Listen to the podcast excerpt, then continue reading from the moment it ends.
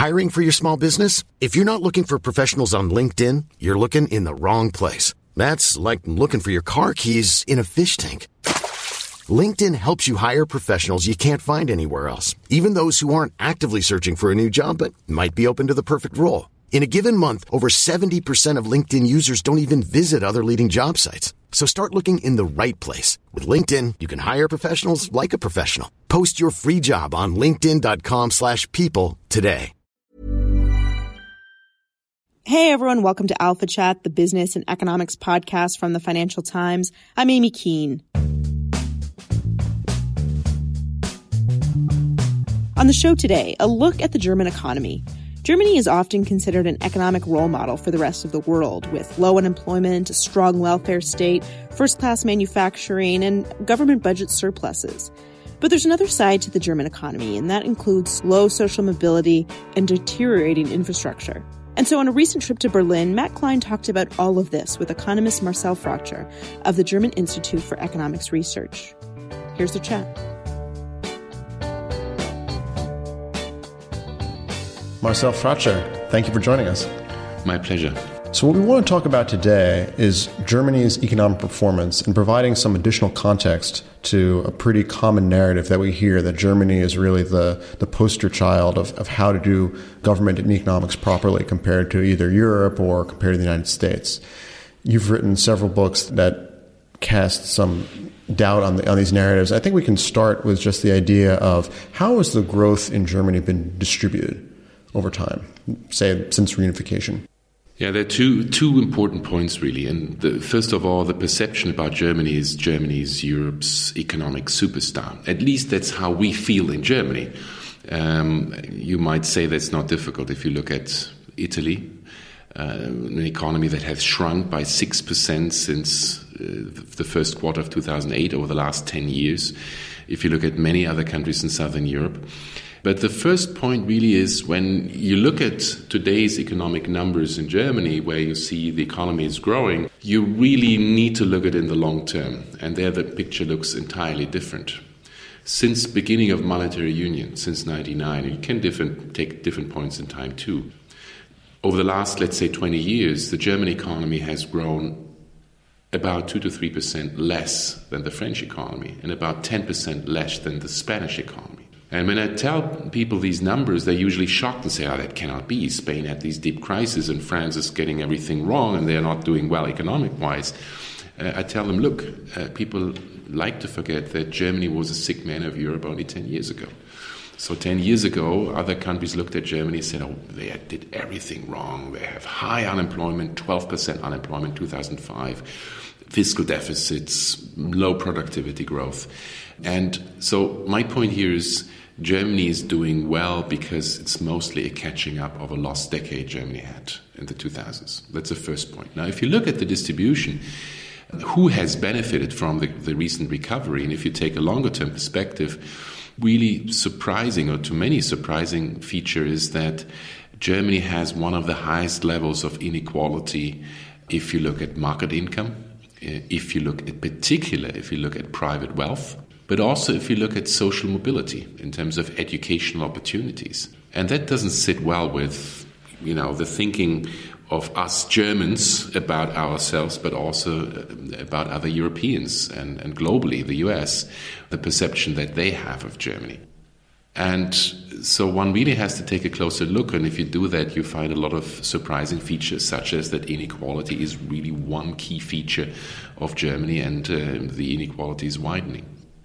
Speaking of the widening, one of the things that people say that Germany did after its lost decade that has resulted in the catch up that you described is a series of reforms and changes in the labor market in the early 2000s called either Agenda 2010 or Hartz IV, and the idea that this is the reason why Germany has done better. What, what is your view on that? Those tough reforms about 12, 13 years ago, uh, they were certainly helpful for the economic recovery no question about it. Um, it kind of cut benefits, social security benefits to those losing jobs or, or having low income, so really increasing the incentives to work. But it would be really short sighted to say that was really the only key feature or that was the reason.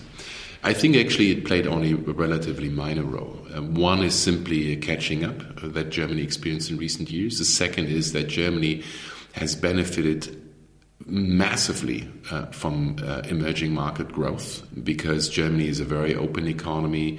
It has a very high share of exports relative to the economic size. About 50% is the export to GDP ratio. So about every second job in Germany depends directly indirectly on exports. And exports have been doing fabulously well. Uh, so Germany has this dual economy uh, on the one hand, very competitive export sectors that have been doing extremely well. On the other hand, mostly services sectors and non tradables that have had very low investment, very low productivity, and very low wages. So, yes, those labor market reforms 10, 15 years ago were important to help bring unemployment down, but they haven't managed to increase productivity. Um, they have uh, not solved the problem that Germany has an unusually large atypical employment problem. So, about 20% in Germany are atypically employed, meaning either very low wages, temporary jobs, or part time, or a combination of those. Uh, compare that to France, there you have about 10% in that kind of type of employment. You see that Germany really has a big issue here. And so, yes, the, Hartz, the Agenda 2010 reforms were helpful, but they have by far not solved the main challenges. So, putting some context on those numbers, it's pretty striking to compare the number of Germans with any kind of job versus the number of total hours worked and tracking that over time. I was looking at this uh, a few months back, and the number of hours worked is is higher now than it was in the mid 1990s, but by relatively little. Whereas the number of people who have a job is at a record high, and I guess that ties in what you're saying in the rise of, of part time employment. The poverty rate has also increased surprisingly during this time, even as GDP has done relatively well. What, what is your sense of kind of the causes of that? Part time employment in Germany has risen a lot because if you look at the, the labor market miracle that Germany experienced over the last 10 years, it really has three explanations. One is female labor force participation has increased very sharply. Second, huge immigration. And third, a much higher employment among older people, and particularly older people and women tend to work part time to a much higher share than you find in, in most other countries. Uh, that has to do with the German education system, a very poor educational infrastructure. It has to do with taxation, which penalizes usually the, the partner in marriages who earns less. So that is one of the big reasons why employment has increased but the total volume of, of work, uh, the hours worked, has have not increased uh, because you have a lot more part time. And that's not all voluntary. That's also what one should not forget. A lot of people say they would like to work more, they have to work more. Now, how does that tie in with with poverty? Um, so, in a way, it seems a contradiction. So, a lot more people are working.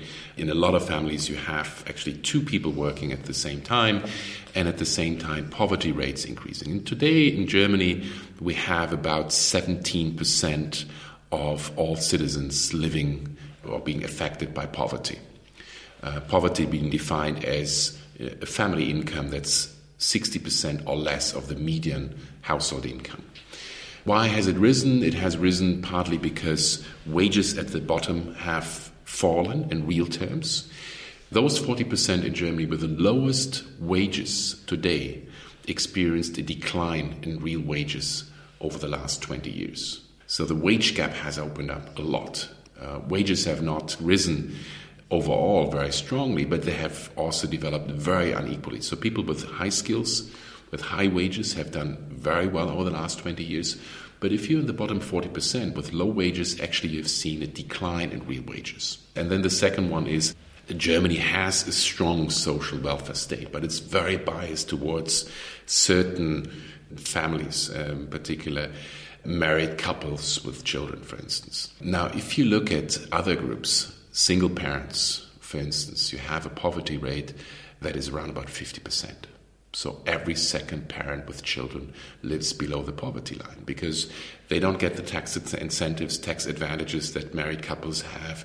Um, you don't have a decent uh, education infrastructure where you have full day coverage in in uh, in kindergarten or in primary school.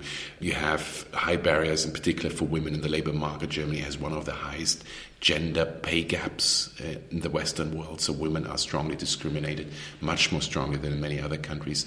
So put all of these factors together, and you understand that for certain groups in German society, it's very difficult to make ends meet. So these changes that have occurred, obviously there are trends that we see in other countries as well, whether it's the United States or the UK, of, of a divergence in, in, wage patterns. But there was a belief, I think, that Germany was different. It's interesting that, that it hasn't been different, at least in, in this respect. To what extent, in, in, your view, is this due to sort of particular factors that Germany experienced, such as reunification and, and, this, and, the emergence of sort of the Central and Eastern European countries as a source of relatively uh, low cost labor uh, on their borders versus policy choices that were made by the German government over time? I would say the main driver really are policy choices. Reunification doesn't explain that divergent pattern.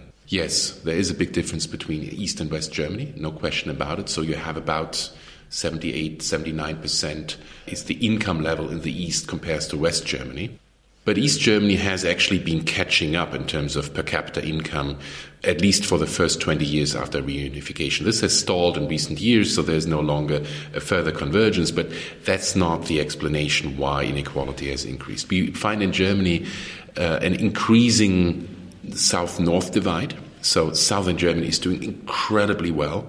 That's where you have these typical mid-sized companies that are the backbone of the German economy, family-run, very agile, very mobile, very innovative mid-sized companies, often hidden champions in global markets. That's kind of Bavaria, Baden-Württemberg, the southern states in Germany doing incredibly well. Uh, but then you you see that the north is doing much less well, uh, and probably the biggest problem state of North Rhine-Westphalia, Germany's most populous state with almost 20 million inhabitants. This is the old industrial West, where you had coal mining, you had um, iron production, um, so these type of old industries, and they have not really managed to make that transition very well. So it's not really reunification that explains it. It is also not really uh, European integration, uh, in particular the competition from the East, because that would mean that a lot of jobs uh, were lost going East. But uh, in terms of uh, European integration, in terms of globalization, Germany is really much more of a winner from that development than, let's say, the United States, where you actually have seen quite a number of industrial jobs being lost uh, to other countries. In Germany, we don't have that. So, really, the problem of the low wage, precarious type of jobs, these are mostly in non tradable sectors and services sectors. Now, if you look at the reasons for that, it has a number of reasons. One is overregulation. Uh, so, a very strong protection for certain free professions like uh, lawyers. Now, I don't want to say lawyers are poorly paid, but uh, you know, people working in that sector. If you look at pharmacies, if you look at many other services sectors, they're highly regulated. Uh, you have low investment. You have a lot of the low-paid uh, employment in those sectors. So it's not globalization, it's not European integration that has caused that, it's not reunification, but it's really policy choices to have a highly protected services sectors, not enough competition, not enough investment. The second explanation that's equally important is the fundamental transformation of labor market institutions in Germany. Uh, so a lot of people think, oh, Germany is highly unionized, very strong labor unions. Uh, that used to be the case maybe 30, 40 years ago, but nowadays only every second job is covered by collective bargaining agreements.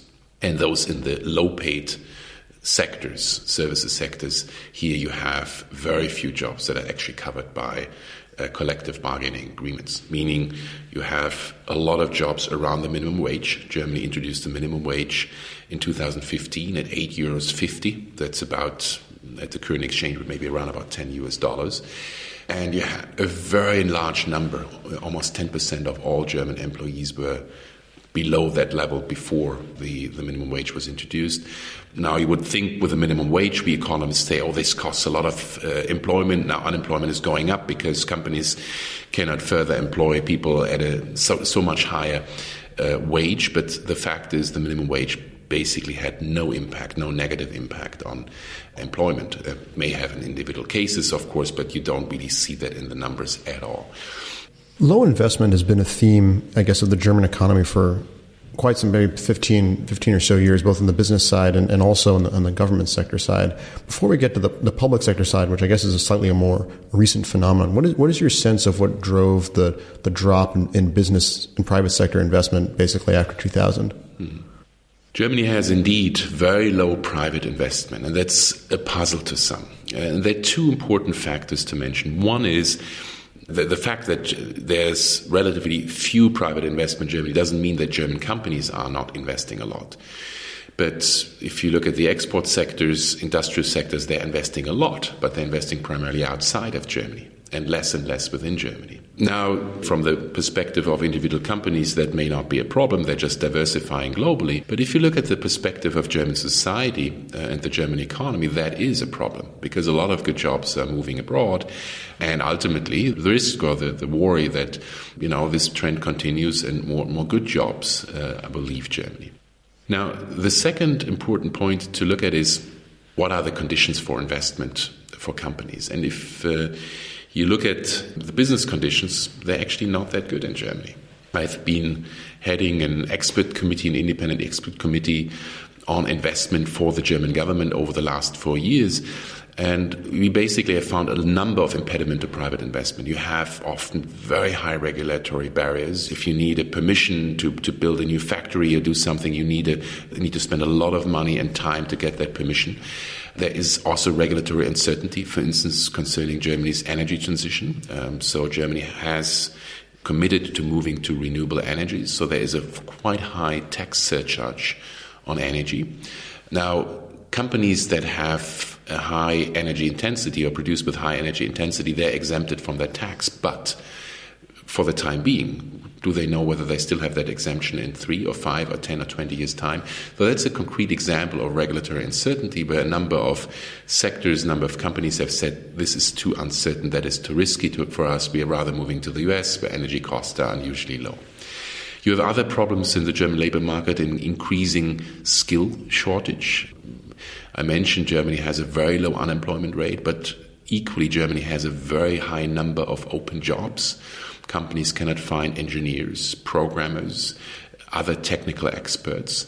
Uh, the German economy, already for the last 10 years, has relied very much on immigration to fill those gaps.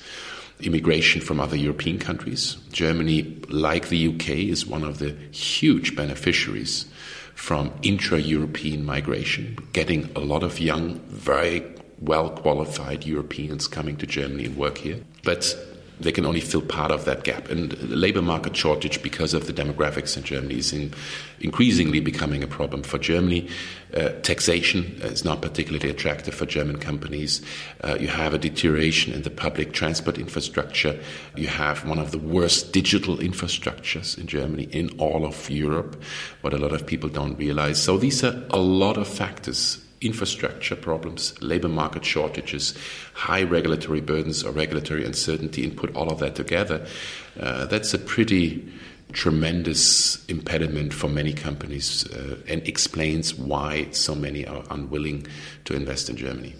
So the infrastructure point is particularly interesting because it really cuts against the stereotype that I think exists, at least in the United States, about the nature of Germany with sort of gleaming autobahns and trains that are that are wonderful. And certainly, at least compared to what's actually in the United States, German infrastructure might very well be better. I, I don't know, but but what you've written about extensively is that actually it may have once been like that, but that it hasn't been this way for a long time. And you're saying, for example, the quality of internet in large parts of Germany is quite poor. Can you give us more of a sense of why that's happened and, and, and how it could be fixed? There are a number of reasons why the conditions, why the public infrastructure and public investment has been relatively weak. Part of it has to do with the federal structure of Germany. So Germany has a very strong federalist structure, maybe not that dissimilar to the to one you have in the US, but very different from what you have in the UK or France, where you have a very centralized system. Uh, it means that more than half of all public investment in Germany is conducted by municipalities. Now, you have a huge heterogeneity across municipalities, with about 30% of them being over indebted. They ran up debt in the 70s, 80s. They spent too much on, admittedly, not always very useful investment projects or for social spending, and are over indebted nowadays, have no flexibility uh, to spend or to even maintain uh, roads or, or, or, schools or any other public infrastructure that they have to maintain or that's their, their responsibility. Uh, and again, you have a massive south north divide. So in the south, you have big surpluses in the municipalities. They're investing a lot. In the north, you have sometimes a third or a quarter of that per capita in terms of public investment. Second big reason has to do with the German debt brake.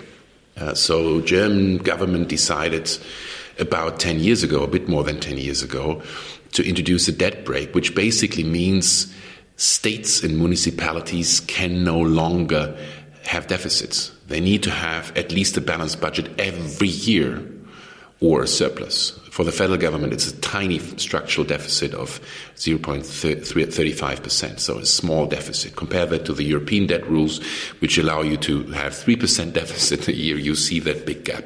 So a hugely ambitious debt brake in Germany. Uh, this, by the way, ignores completely investment. It just says you have to balance your books no matter how you do it. And the way a lot of municipalities, a lot of the states, and also the federal government have been doing it is by cutting investment. And that's the natural thing, right? I mean, if you get into recession, what do you cut first? You cannot cut social spending, and Germany has a very strong social welfare state, so those expenditures go up, so you have to cut on investment. Now, you would think in good times, uh, you turn around and say, now we have to compensate and increase public investment. But that doesn't happen either. And that's a very good example. If you look at the federal German government in the last few years, then the feeling was, oh, now we are doing well. Now we deserve a good increase in social spending. So you increase pensions, you increase all other social security uh, benefits. Uh, and again, uh, public investment uh, gets the lowest priority. Yeah, it's really remarkable that having that there's so many municipalities that are forced to cut spending like this because, of course, at the when you take the general government balance and adding up municipal, state, and, and federal budget, there's a huge surplus right now, and there's been a reasonably large size surplus for almost ten years, and so it's it's it's sort of remarkable that there's nevertheless because of these the structure of how the spending occurs. How, where does the other 50% come from? 50% comes from municipalities. How, where does the rest of the infrastructure spending come from? The other half, of course, comes from the states. Also, here you have a huge difference between rich states such as Bavaria, Baden Württemberg, or Hesse, uh, and the northern and the eastern states that tend to have deficits. Uh, and, of course, the federal government. Um, now, the federal government in recent years has offered to help financially. And it has done a bit. It has provided 7 billion euros extra for uh, weak or over indebted municipalities. That's not bad, but it's about uh, 0.4% of GDP. Not every year, but you know that's once and for all. So we're talking about relatively small numbers. Now, there is really this difficulty that uh, if you look at the general German government, you have big fiscal surplus, but it's so unevenly distributed that the money doesn't end up where it's really needed.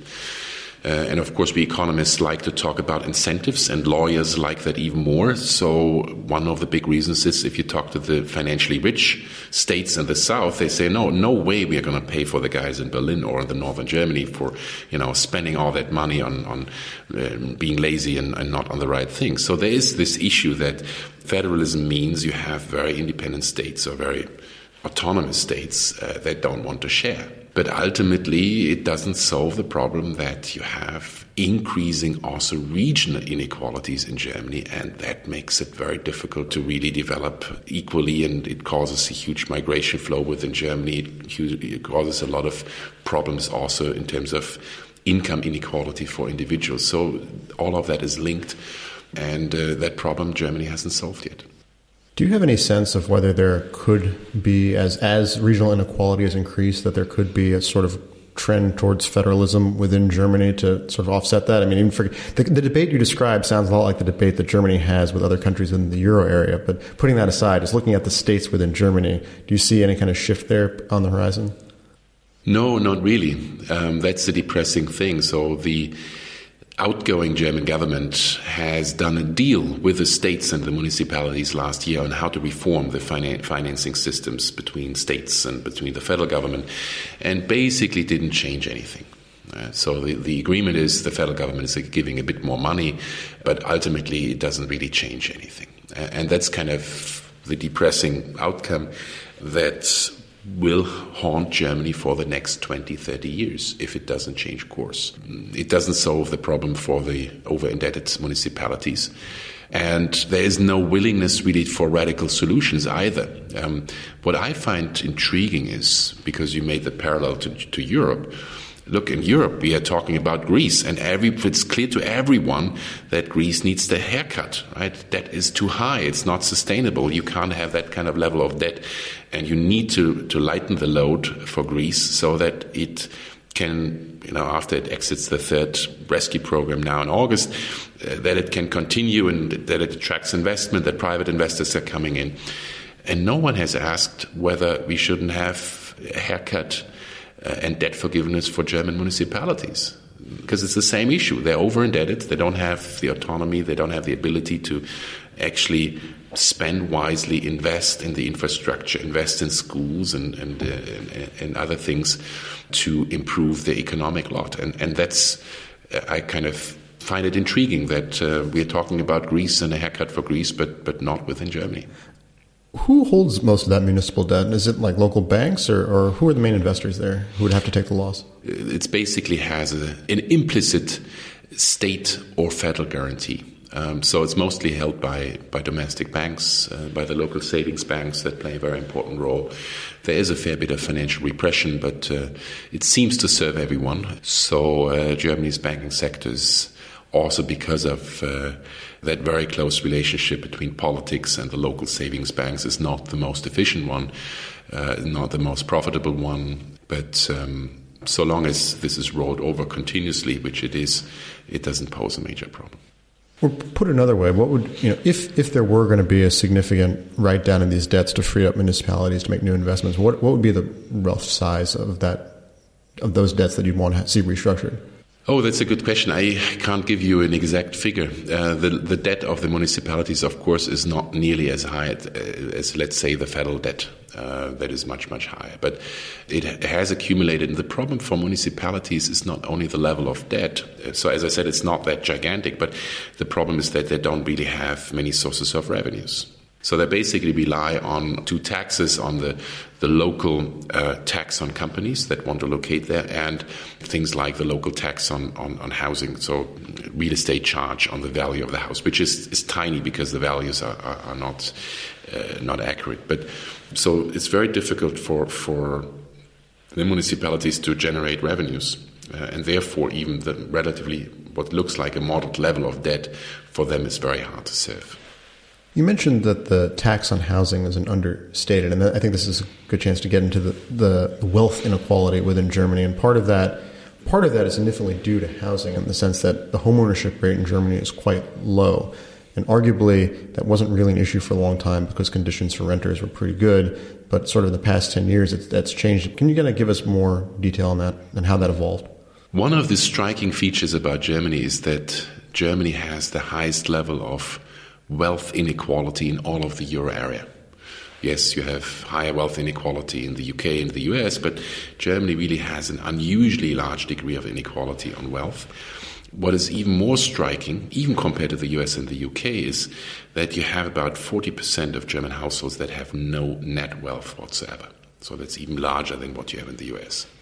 And then you can ask, so where does it come from? One is to describe it. Uh, it has to do with very low home ownership in Germany. Only 45% of citizens actually have home ownership compared to 70, 80, 85% in countries like UK or some of the southern European countries. If they don't hold, uh, hold housing, what do they do with the wealth? So one point is that Germans are terrible terribly poor savers, have very low equity ownership, with actually declining trend, about 7 to 8% of uh, citizens only holding equities. So they like to hold their, their savings in a, in a saving account or in a life insurance uh, which basically yields a negative interest rate currently. On top of it, German banks have been being spectacularly bad in investing German savings abroad, uh, in American subprime, in uh, real estate in Spain or Ireland. In uh, the 1990s already, in the big M&A wave where German companies, German banks bought to completely inflated prices American startup uh, and high tech companies. So German banks, German uh, investors have been quite poor over the last 25 years investing those savings abroad. It also has to do with the tax system. So in Germany, income on labor is taxed relatively strongly. Uh, income on wealth or wealth itself is hardly taxed. So tax revenues from wealth from different types of wealth taxes in the UK or in the US is close to 4% of GDP. In Germany, it's one quarter of that. Has a number of reasons. Um, as I said, property is basically not really taxed. The basis for taxing home ownership is uh, in East Germany based on calculations from 1935, in West Germany from 1963. So clearly, from based on numbers that are completely unrealistic. They've never bothered to update those. Oh, there are good reasons not to update them because then you would actually have to calculate the true value, and then you get in a whole, you know, then taxes, of course, would go up. You have equally on a big issue in Germany is inheritance tax. You have that tax. It's about at the at the maximum you have a kind of a, a free amount what you can inherit up to a certain amount. Uh, then it goes up to twenty five percent. The fact is that Germans inherit every year around about 400 billion euros. That's about 13, 14% of GDP that passes across generations every year. Tax revenues from that is about 1%, so 4 to 5 billion. Because inheritance in terms of, of firms, of family run firms, are usually entirely exempt from that. So the rules are if you inherit the company from someone, your parents, grandparents, whoever, and you keep running that company for seven years without reducing the employment or the, the wage bill, uh, you basically, after seven years, you're off the hook entirely. You pay zero. And in fact, that's, you know, people inheriting of more, more than 10 million pay less than 1% inheritance tax. Those inheriting maybe four, five hundred thousand, so maybe small flat or, or, or, something, they usually pay an average more than 10% inheritance tax. So they have this tax system that is very favors uh, people who have wealth. It really penalizes people who have labor. That contributes to, to an increasing inequality, both in wealth of, and, of course, and also in income, and is a big factor in Germany. It's interesting because there's a there's also a perception, and it's borne out in the aggregate data. But obviously, in the when you disaggregate the data, it looks different. But the aggregate data show that German households are very aggressive savers, and even if they invest badly in mostly you know negative yielding instruments, they they save supposedly you know double digit percentages of their income, and yet you have a situation where forty percent of Germans have no savings uh, whatsoever. So how does that, or no assets, I should say, do you have a sense of sort of how the inequality in income, inequality in savings rate plays out, and who's actually doing the bulk of, of that saving? Clearly, um, people with good income in Germany are able to save a lot, and they save a lot. So, in, in some sense, the, the saving rate is very much a reflection of, of uh, income inequality and wealth inequality on top. The difficulty, of course, is that you have a high correlation between income and wealth. People with high income tend to be people with high wealth. That leads me to the third type of inequality, which is low social mobility. So, in Germany, your ability to get a good education and a good income depends much more on two factors, namely income of your parents and education level of your parents, than in almost every other country in the world. Uh, in the Western world, I should say. So that dependence in Germany is almost as strong or even stronger than what you have in the US. About the US, it's not surprising. We all know, you know, if you're born in a, in a wealthy, well-educated family, your, your chances are much better. You have a private education system. You have excellent schools that cost money in the U.S. In Germany, it's mostly public schools, so free education is for free. So it's even more surprising that you have the same low degree of social mobility in Germany as you have in the United States. And part of it has to do with the education system that gives the parents a lot of importance and a big role. Uh, you don't have full day schools, or very few.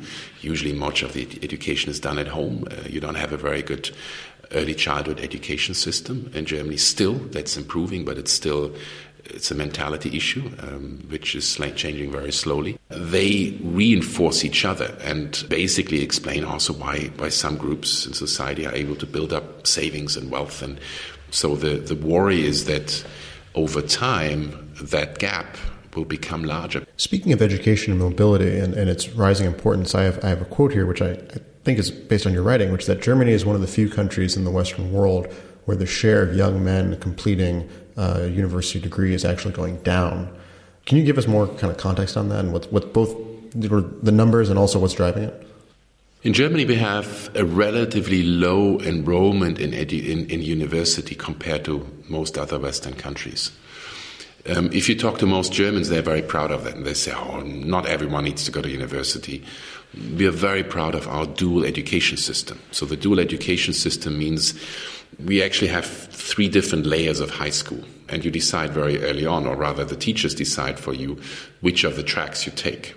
And if you take a lower track, you usually finish school at the age of 15 or 16, and then you go into a vocational training, which means you decide what kind of job you want to do. If you become, want to become, let's say, a mechanic, uh, you're employed by by a company that trains you as a mechanic. You have on top of it two days a week, you have a specific school that trains you on technical details. And then you become a mechanic. Then you have, by the age of 19, a finished degree, and usually the, the company keeps employing you and you have, you have a long term perspective. So the good thing of that is that it's very practical, that it trains young people very well.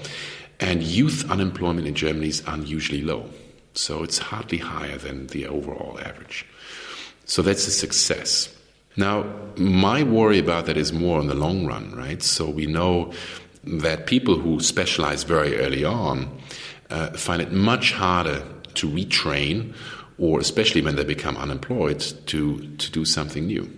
There is some good news in the German economy, though. I don't want to make it sound like we're just being negative the entire time. There's been, uh, in the past few weeks, news of wage negotiations with big unions like IG Metall and others. And while union coverage has fallen by about half, as you mentioned, they've negotiated several relatively impressive wage increases and also the potential for working significantly fewer hours than they have in the past.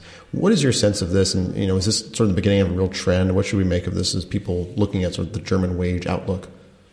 I'm sorry that I sound too negative on Germany. I didn't want to sound too critical. It's my question. Don't worry. um, I mean, I mentioned the success stories that Germany has very low unemployment, and, and that's of course important. My, now, if you look at the recent weeks and the wage negotiations, one should not misinterpret that. Uh, the IG Metall, these are uh, these are industrial jobs that are paid incredibly well. These are among the best paid industrial jobs. They have quite a significant increase in, in, in wages now, uh, and also allow workers to reduce working time temporarily. I don't see this translate into uh, equally strong uh, wage increases for across the board for other sectors. Second point is where one shouldn't overestimate it is that what's very interesting is that uh, labor unions or, or labor contracts in the in the past few years have always been backward looking on inflation. And inflation has been, like most other European and Western countries, been very low, but it's picking up now in Germany. And so the real wage increases are actually not that impressive. Uh, we are expecting somewhere between one and a half percent, run about a one and a half percent real wage increases this year and, and, maybe also next year. So this is not bad. But if you take into account that during the 2000s, uh, real wage increases actually have been negative on balance, on average, uh, we see that Germany is still in a catching up period. So, yes, real wages are increasing, uh, but not very much. Germany, there's some concern about overheating, the economy doing well, wages increasing, the labor market basically being so, you know, unemployment being so low. I'm quite relaxed about that. I don't see really an overheating for the German economy. Uh, for one, because wage increases are absolutely in line with the long term trend, with long term productivity. Uh, second, uh, because migration continues to be very strong. Third, because we know inflation is not just driven by domestic factors, but global factors are becoming increasingly important to determine inflation also in Germany. So I think Germany will have another three to four golden economic years ahead of it. uh, with increasing employment, increasing wages, uh, strong exports, uh, strong increase in, uh, in, in income for the great majority of citizens. There's also a case to be made, and I'm not saying you should make it, but there is a case to be made that some overheating within Germany would actually be beneficial within the context of Germany's position as part of a larger monetary union, insofar as as you're mentioning, in the, basically the period up until 2007, 2008, Germany had unusually weak wage growth, and Germany had unusually weak investment, and ended up, as a result, being a drag on overall euro area growth that was offset by robust growth in places such as Spain. In the period since then, when Spain has undergone sort of a small depression and it's recovered recently, but it still, in general, has had a significant contraction, one would think there would be an opportunity for a certain symmetry there within Germany. It looks like we still have a ways to go before that's even on the table. There, there could be a case, a positive case for actually saying a little bit of overheating would be desirable from sort of a euro area wide perspective. I, I, would say overheating is never good because the problems you, you get with, with an overheating economy over the medium to long term are always outweigh the, the benefits, the short term benefits. Now, I wouldn't agree that Germany has been a drag on, on the euro area. Yes, I know a number of people have argued Germany should have you know, increased spending more, in particular on the fiscal side, in recent years. I, am a little bit skeptical on that for a number of reasons. First of all, Germany's economy is booming because of exports from Asia in particular. Uh, so, in that kind of situation, on top of it, to have a fiscal stimulus is just not good economic policy. Second, one also shouldn't forget that even from, from, a very strong expansion in Germany, the spillover to other euro area economies, it's not zero, but it's relatively modest. So it would not be a game changer, let's say, uh, for Italy if now in Germany you had 0.5% percentage points more growth. Um, third thing that I often find a bit troubling with the argument of in, in other European countries is the idea, oh, because Germany has low wages, uh, we, the other countries, cannot compete with Germany. And that's why it's a beggar thy neighbor policy. And uh, Christine Lagarde, when she was French finance minister, talked about a wage dumping that is being done in Germany. Kind of that uh, I do not agree with. I don't think this is really an adequate description because it assumes that German companies are competing with French or Italian companies. Yes, there are certain instances, but by and large, German companies are actively globally. They're competing more with American or Chinese or uh, Korean or Japanese companies. Um, so, my, my point is Germany should have invested more. It should have had a better economic policy, but mainly for its own sake rather than for the other Europeans. So I always say uh, the big current account surplus, trade surplus that Germany has, current account surplus of more than 8% of GDP, reducing that via higher investment and higher imports would help other European countries, but it would help Germany first and foremost. Um, and, and Germany would be the main beneficiary from it. So Germany should do it for its own sake, not for its neighbors. Right. For all of the German workers who are have nevertheless under the poverty line and those with, with low assets, this would be beneficial for them uh, more than anyone else. It would also happen to have positive benefits for Germany's neighbors. One thing we touched on briefly before we close is, is that you mentioned that the, the rate of taxation on German workers, especially at the low end, is unusually high, both the actual tax on, on employment and then the implied tax rate as benefits are withdrawn. Do you see that as something that, that could be changed as part of the co- or or these other policies mentioned it being changed as part of the coalition negotiations? Yes, and one that should be changed. Uh, in Germany, the discussion has been now with the coalition agreement, we have such a big fiscal surplus. How can we spend it? We need to spend the money. And every party had its own uh, interest group and, and uh, clientele they had to, to serve. And so there was an agreement now to cut the, the income tax, kind of it's an income tax surcharge called the Soli, which is basically paid by 90% is paid for the, by, by the richest one third. Uh, that will happen after 2021, so that's a compromise. It's very expensive. That's about 20 billion annually if you cut that tax entirely, 0.6, 0.7% of GDP. Now, it would be very easy to cut taxes for the poorer half of the society uh, either by reducing social security contributions for pensions, uh, for healthcare, uh, is unusually high for, in Germany. Uh, cutting these uh, social security contributions uh, would also help make workers more attractive for companies to hire uh, because it would cost, lower the cost for, of, of labor and would also improve the incentives for work, get more people from part time into full time or working more hours.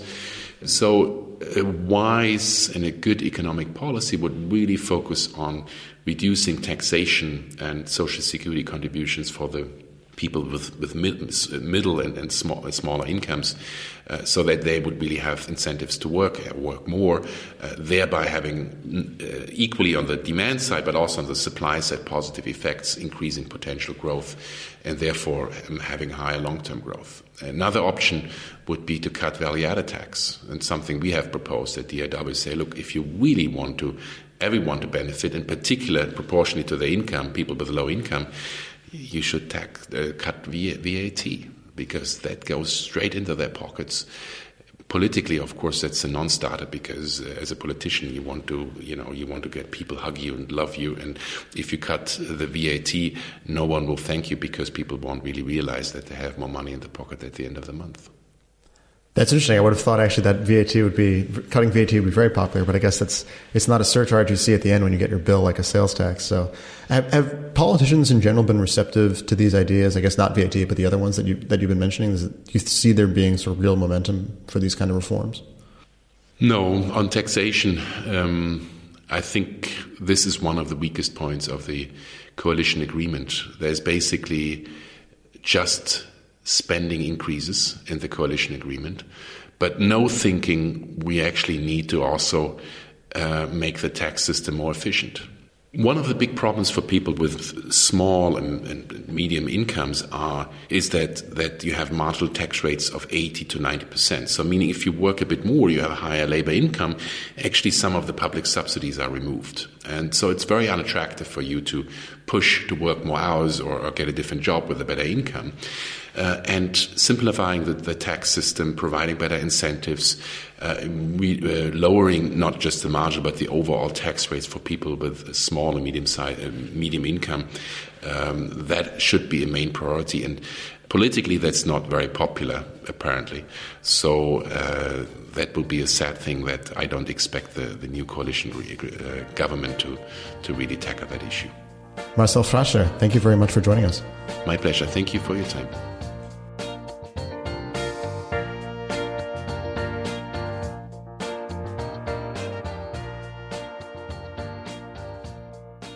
And that's the end of this week's show. Thanks for listening. Let us know what you think. You can email us at alphachat at ft.com. Please rate and review the show on Apple Podcasts. It really helps others find out about us. Thanks to Matt and to Marcel for this week's conversation.